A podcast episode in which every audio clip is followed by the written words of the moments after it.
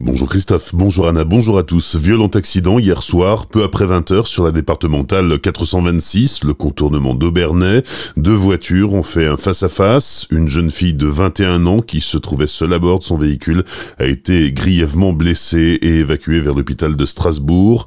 Dans l'autre voiture, une femme de 32 ans et son bébé de 6 mois. Ils ont été transportés à l'hôpital de Célestat. Dans la nuit de samedi à dimanche à Cunheim, plusieurs véhicules en stationnement ont été percuté par une voiture, du mobilier urbain a également été endommagé.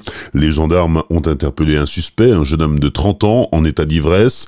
L'individu refusait de se soumettre au test d'alcoolémie et le ton est monté avec les gendarmes. Le chauffard s'est d'abord montré menaçant avant de devenir violent lorsqu'il est arrivé à l'hôpital Pasteur de Colmar. Trois gendarmes ont porté plainte. Prudence sur les routes de montagne, attention aux chutes de pierres. Plusieurs ont été constatées ce week-end sur la département 415 entre le village et le col du bonhomme.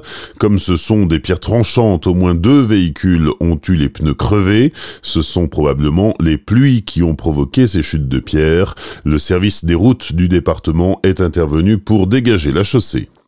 La nouvelle couleur de l'automne, le rose, désormais associé au mois d'octobre, mois de sensibilisation au dépistage du cancer du sein.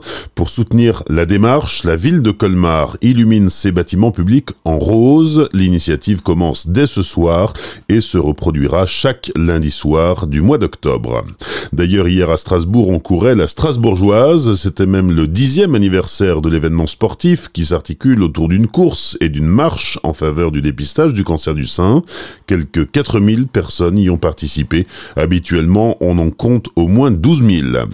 C'est fait, Jérémy a réussi à boucler 24 heures de marche non-stop hier soir. Parti samedi à 20h, il entamait alors son premier tour au Stade de l'Europe. Plus de 100 km plus tard, après une journée et une nuit compliquées, malgré la fatigue, c'est surtout la joie qui ressort. Très content d'avoir fini.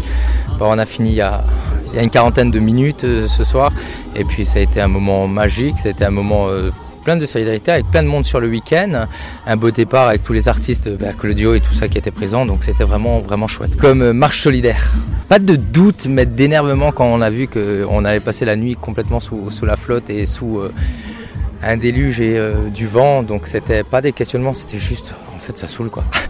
la journée tu marches avec le soleil et le soir où tu dois le mettre le, plus je punch parce que c'est la nuit qui est le plus difficile parce qu'il y a personne, il pleut, il y a du vent, il y a tout qui s'envole, hein, du ranger les tonnelles, les machins et tout ça, mais dans l'ensemble vraiment vraiment content. Douloureux parce que voilà, on a les mollets, les cuisses, euh, on les sent plus, on les, on les sent plus, on se demande euh, quelle est quelle partie du corps euh, ne fait pas mal.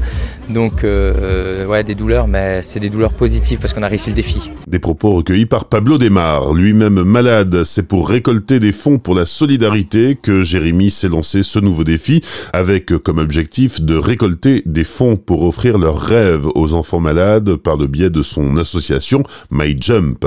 Les sports du week-end en football sixième journée de Ligue 1 avec Strasbourg-Lille hier après-midi à la Méno.